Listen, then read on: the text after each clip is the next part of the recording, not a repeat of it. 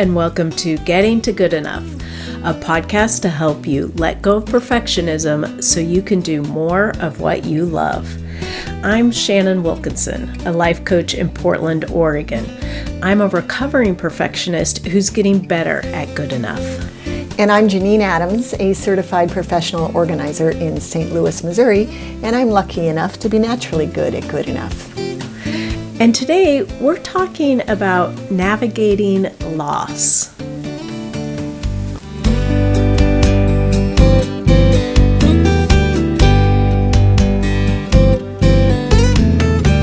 Janine, Hey Shannon, how you doing? I'm great. How are you? I'm doing pretty well, thanks. Good. Yeah. Good. I feel like super lucky because we're having this really late summer. It's October and it's like 80 degrees out. Oh, nice. That's yeah. Wow. I feel like we've had even better weather than that because it's been really beautiful and in the 70s for weeks now. It's crazy. Wow. Very unusual for us. Yeah. Well, you guys did have kind of a rough summer, as I recall. Yeah. Yeah. We usually have hot falls though, and we didn't have it. I'm glad to know that you're having nice fall in Portland, especially since you were gone for you know some prime fall weather. Yeah. Yeah. yeah. Well, today we are talking about navigating loss because um, this was prompted by you experiencing a big loss recently. That's right. My dad passed away on August 20th. Yeah. Yeah. Um, and I, my mom passed away in 2015, but this loss was different. Losing, losing a second parent uh, is different, isn't it? It yeah, it really is. It's it's weird. You know, I'm 55 years old and I have this thought sometimes this feeling like, "Oh my gosh, I'm an orphan." Yeah, yeah. It's just yeah, yeah, the generation. Um, I mean, we have aunts who are alive, but yeah, it's like our immediate family. We're the top generation. Yeah. It's strange. Yeah, um, and so I. Um, it was it, my dad died kind of suddenly, but um, you know he was quite old and was starting to deteriorate in terms of his memory and so forth. So it wasn't. Um, it wasn't unexpected. It wasn't, you know, devastatingly fast, but it was still just like had. It only had about I don't know, what was it, a week or something to sort of get used to the idea, and he died just a couple of days, a few days after I arrived in Walla Walla, and um, the thing that it, uh, was it was such a, it's such a, a singular experience, isn't it? Go- Going through this stuff, yeah, and and um, I had not. I didn't know he was going to die that quickly, and so I didn't have Barry come with me. I thought I told him just you know stay here in St. Louis, and then there's going to be a memorial service. I really need you there for that. Right. And so he passed, and I I was with him, and in the, his apartment, and I felt so alone. N- n- n- After that, I mean, Yeah. after I guess it was while I was waiting for the hospice people to come, or maybe it was after they left and they, they'd taken my dad away. But anyway, um, it was a weird feeling. I don't usually ever, I don't feel alone. It made me realize in my life I don't usually feel alone. I've got, you know, I like to be by myself, but there's always Right. someone around that if I need somebody around. Yeah. yeah. So I, I texted you right away when he passed, and when you texted me back and said, I can be there by dinner time, it's like, oh my God, I was flooded with relief. It was like I was flooded with relief about things I didn't even know I was fearing. Right. yeah.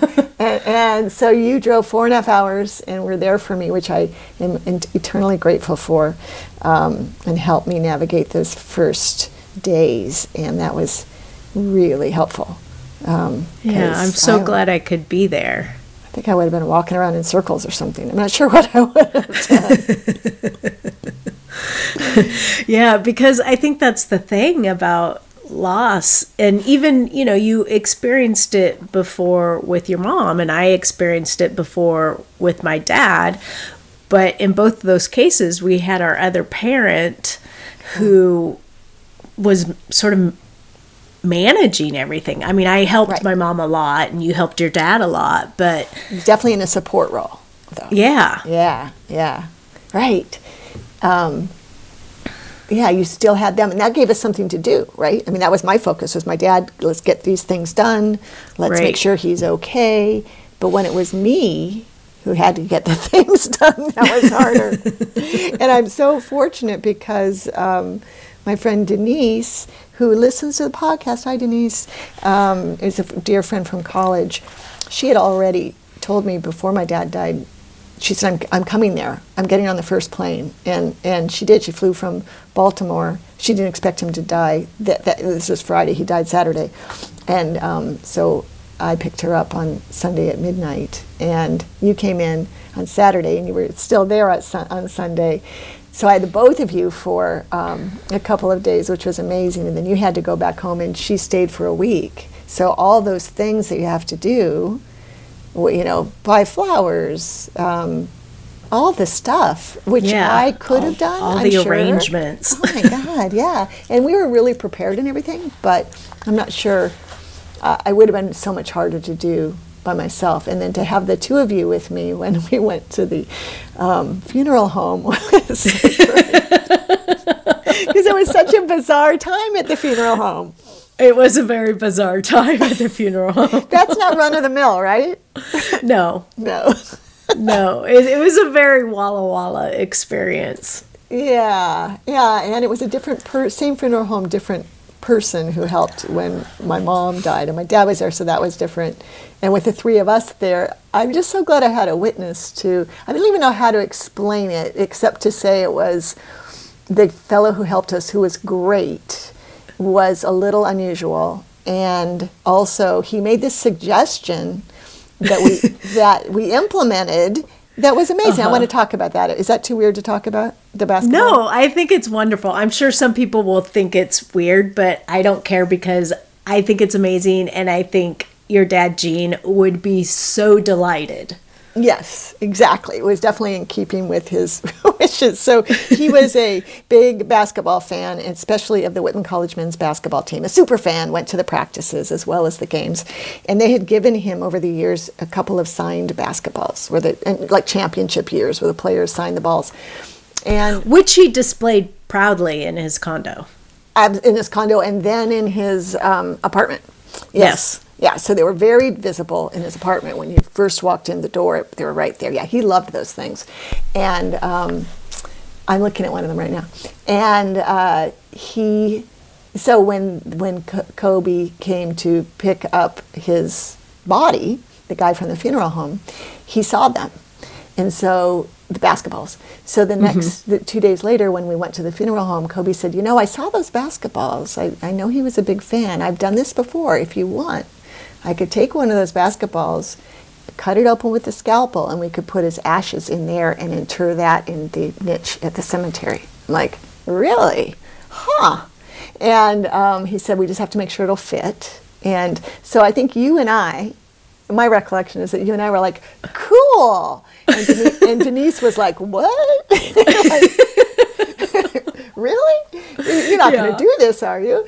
And um, so we did it. And Kobe worked so hard. He took it. He took the basketball to the cemetery to make sure it would fit in the niche, and he took it to the auto, like the tire place, to get special adhesive to close it up. You could never tell that it was had ever been opened, and so we had it at a private burial. We had a private burial and um, or interment, and it was there on display, and my cousin started to pick it up. Oh, and, uh, he No, got there before I did. yes. Yeah, Gene's in there. Um, so he was such a super fan. I enjoyed telling uh, some of the players and the coaches that I spoke to about it. Um, the new basketball coach, by the way, came to the memorial service, who my dad had never met. Um, Oh. but that's how big a super fan he was. that he, that the coach knew of him, um, Right. Even though they'd never met, so because he came in during COVID. So um, anyway, so we had that experience at the funeral home, and having both of you there and helping me with that decision, I you know I checked with my brothers; they thought it was a good idea. But kn- knowing you guys, or at least you, thought it was a good idea, and Denise came to embrace it. Um, I think she did end up Googling the size of a regulation basketball to see if did. it would fit. yes, she did. She's the most practical and amazing helper in these things. She helped me. We had a. They offered me the opportunity to have a slideshow that the people who were waiting for the service to start, memorial service, could see, and I'm like, that's way more work. I do not have the bandwidth for that. And um, I told that to Denise, and she said, "Are you sure, Janine? Because it doesn't have to be hard, and it might be really nice." And um, she said, "Come on, let's see what we can do." And so we were in the apartment, and she just took pictures of pictures, and Oh. um, and I put together about a 18 photo slideshow that started with him starting with him as a little boy and ending with him and my aunt on his 90th birthday, and it was really nice. Oh, And- that's nice. yeah, my initial inclination was to say no. I, I can't. I, I, no. And she's like, Janine, let it be easy. I'm like, okay. so, um, and you know, all along I'm thinking about like when I said no to that, I'm like, I don't care what's customary. I, I, Right. because there's no perfect way to do this. There's no right way to do this. All I can do is do what I can do and let it be good enough. And Denise helped me elevate good enough a little bit, which was great. And also, um, it we you know it turned out to we were lucky because he and I had already talked about everything, so I knew exactly what he wanted, down to the singer and the songs that were sung. Right. Yeah. Well, first, second, and third choice singers, Right, as I recall. exactly. That's right. and um, and then the songs, and what, at one point, one of the songs that he wanted wasn't in the hymnal, and so the uh, guy at the church said, "How about Amazing Grace instead?" I'm like, "Yes, sold." Right. but otherwise, everything was to his specifications, and um, so that was really nice. And then we had people come from near and far, which was really beautiful. Um, so. Uh, so it was just so weird, and I felt so grateful in so many, in like every single day, there was something to be grateful about because, um, you know, the help that I got and the support of Walla Walla, you know, just I was Right. getting inundated by texts. Um, as soon as he dies, I, he died. I told you. I told the minister. Next thing I know, all these people are word spread like wildfire. Um, Yeah. yeah. Well, that's so- the benefit of a small town, huh? Yeah, absolutely. A small town and somebody who had a lot of friends. Um, Yeah. And then I had to we had to wait a while because my brother had to get there from Australia, so his the service wasn't for.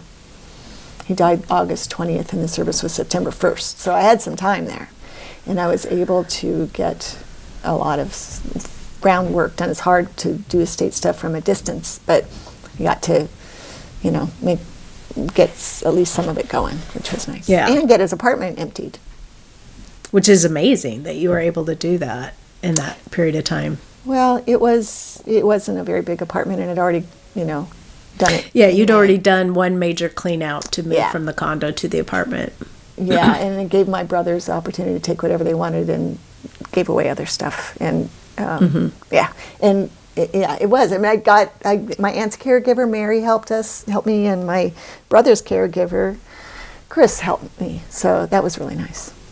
That's great. I think you know that's one of the big lessons in your experience is to seek and accept help. Yes, yes, exactly. Because it's easy, especially if you're mourning or you know, you're emotional, to think you can do it yourself or just not want to interact with other people, perhaps. But um, no, I was just I got a lot of help. Um, which I definitely needed. I mean, look at you. You helped. Denise helped. The caregivers helped. The all sorts of folks, and and um, and because Denise was there and my dad wasn't, I got to eat really good food. Oh, So that's true. That's right. So we had the um, this re- fabulous restaurant in Walla Walla called Kinglet. If you live in Walla Walla and you haven't been to Kinglet, please go. Oh my Um, gosh, it's it was so so good, wasn't it? Good. Yeah. and so I was there about two weeks and I ate there six times. and they're only open five days a week. It was so good and and the staff, the people that work there were amazing. amazing. Yeah, I just finally today wrote them a thank you note um, because they were so kind to me and just uh, just so so much kindness. Um, and we went there after the funeral, um, a group of, of eight of us, and um, they sent over a beautiful bottle of sparkling rosé to toast my father and stuff like that. So. Oh, that's so nice. nice. Yeah, yeah. So yes, accepting help and recognizing in that you know in that immediate aftermath of a death, recognizing there's no right way to do it. The the message that mm-hmm. I kept hearing from everybody was give yourself grace, which mm-hmm. re- resonated with me and and reminding yourself when you're going through something like this that you're not at your normal capacity. And there's no- you, you can't i mean you're expected to do so much and there's no room for anything else at least in my experience. Like Yeah. i could i could take care of i, I think i managed payroll but that's about all i did for my business. And Yeah. um, and, and my, oh, my employees took care of so much. They were great. Um, but uh, getting done what i could and letting giving myself grace for the stuff that wasn't getting done. So much email did not get read. Yeah, it happens. yeah. And people understand. yeah You know, Yeah. it's a it's a big transition to go through and and it's a lot. And and I think the other thing that really made things go more smoothly for you was all the advance work that you had done. yeah that that was really helpful that that we had gone through this workbook and when my mom died we'd done it i mean we reaped the benefits of that. We did that before she died. And then my dad and i updated it after she died. So i had updated information. So the obituary wrote itself. I mean that was i think an obituary is probably a chore for a lot of people but for me it was like no big deal because he had told me what he thought was important to be included. Right. so, so just wrote it. I did Well- get the date wrong, by the way, uh, in the obituary. Oh. oh no. Submit- I submitted Denise proofread it, and I said October twentieth instead of August twentieth. Oh, no. The the um, um, person at the funeral home didn't notice either, and then it got published, and I believe it was Geraldine, my friend Geraldine Thomas. I sent her a link to it, and she said, "Yeah, the date's wrong," and Larry too. Uh, Oh. but yeah, so but they were able to fix it. It was not a not a problem. That that was an example of not good enough. Yeah. yeah. Well, and now you know how that happens from, you know, all the experiences in your genealogy Right. where dates are wrong. yes, I definitely have learned not to trust the not to trust everything, especially in an obituary. But like with my mom, the I went to proofread the um, what do they call it? The niche cover thing, the plaque they seal Oh, the uh-huh. niche with, and uh, they had the date wrong on it. So even Oh, though it could have been engraved in metal, um, uh, I, we fixed it. You know, before that. Well, there's a good there's a good uh, lesson because when you're when you're grieving or you're you know your mind's messed up and it's easy to make mistakes. yeah. Yeah. Yeah, it is. Um, and I, I think the other thing that is nice to remember is um, getting help from someone who's sort of one step more removed from the loss than you are is really helpful. Yeah, they're more clear-headed. Um, in the case of you and Denise, they Denise has been through a lot of loss. You have too, and you knew you know you know the drill, and so I was able to have clear-headed guidance. So helpful, so helpful. Oh my gosh. Yeah, and uh, yeah. Yeah, so I think uh, you did an amazing job navigating loss in a difficult time. Thank you. Well, I got a lot of help, and I'm glad it's behind me. And now I'm just, just now, it's almost two months, um, just now getting back to sort of normal brain power. I st- actually not quite. I still can only, I can't do it. Put in my 12 hours that I usually put in. I can only do about nine. but, um, uh, but yeah, I was amazed. It's like it's, it was like my brain hurt. Yeah. Yeah. Yeah, I think it took me a good three months with my dad and longer with my mom.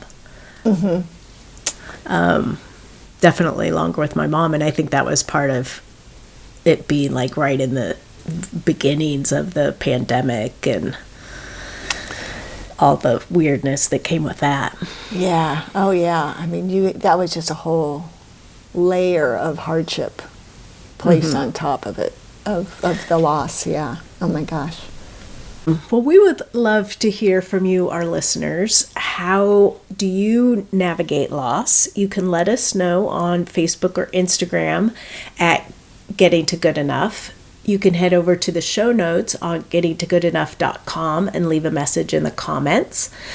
You can uh, give us a call and leave a message at 413 424 GTGE. That's 4843. Or you can head over to Twitter where we're at GTG Enough. Until next time, this is Shannon Wilkinson in Portland, Oregon. And Janine Adams in St. Louis, Missouri. And we hope that good enough is getting easier for you.